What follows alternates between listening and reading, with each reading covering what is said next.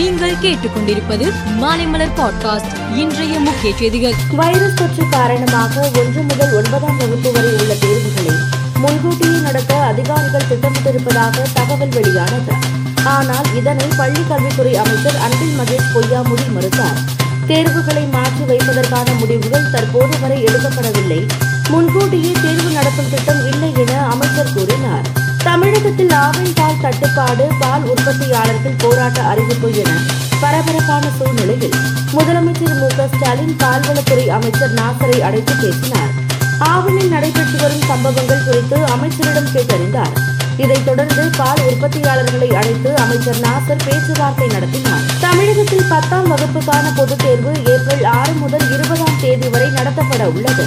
இந்த தேர்வுக்கு விண்ணப்பித்த தனி தேர்வர்களுக்கான ஹால் டிக்கெட் நாளை வெளியிடப்பட உள்ளது. அதிமுக அலுவலகத்தில் இருந்து எடுத்துச் செல்லப்பட்ட நூற்று பதினெட்டு ஆவணங்களையும் ஓபிஎஸ் ஆதரவாளர்கள் சிபிசிஐடி போலீசில் ஒப்படைத்து உள்ளனர்.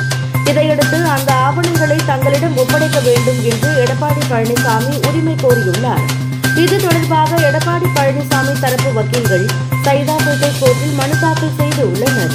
அடுத்த பாராளுமன்ற தேர்தலை சந்திக்கும் வகையில் கடந்த ஒன்பது ஆண்டுகளில் பாஜக அரசு செய்துள்ள சாதனைகள் குறித்து துறை வாரியாக பட்டியல் தயாரித்து நாடு முழுவதும் பரப்ப முடிவு செய்யப்பட்டுள்ளது. மிகப்பெரிய திட்டங்கள் அனைத்தும் இந்த பட்டியலில் இடம்பெற உள்ளது. கடந்த இரண்டாயிரத்து பதினைந்தாம் ஆண்டு முதல் பிரதமர் மோடி செயல்படுத்தி வரும் திட்டங்களால் பயனடைந்த பயனாளிகள் அரசுக்கு பக்கபலமாக இருப்பார்கள் என்று நம்புகிறார்கள். இரண்டாயிரத்து முப்பதாம் ஆண்டுக்குள் இந்திய பயணிகளை விண்வெளிக்கு அழைத்து செல்ல இஸ்ரோ திட்டமிட்டு உள்ளது விண்வெளி சுற்றுலா செல்ல ஒரு நபருக்கு ரூபாய் ஆறு கோடி கட்டணம் நிர்ணயிக்கப்படும் என இஸ்ரோ தலைவர் சோம்நாத் கூறியுள்ளார். வடகொரியா இன்று மீண்டும் ஏவுகணைகளை வீசி சோதனை நடத்தியதாக தென்கொரியா ராணுவம் தெரிவித்துள்ளது.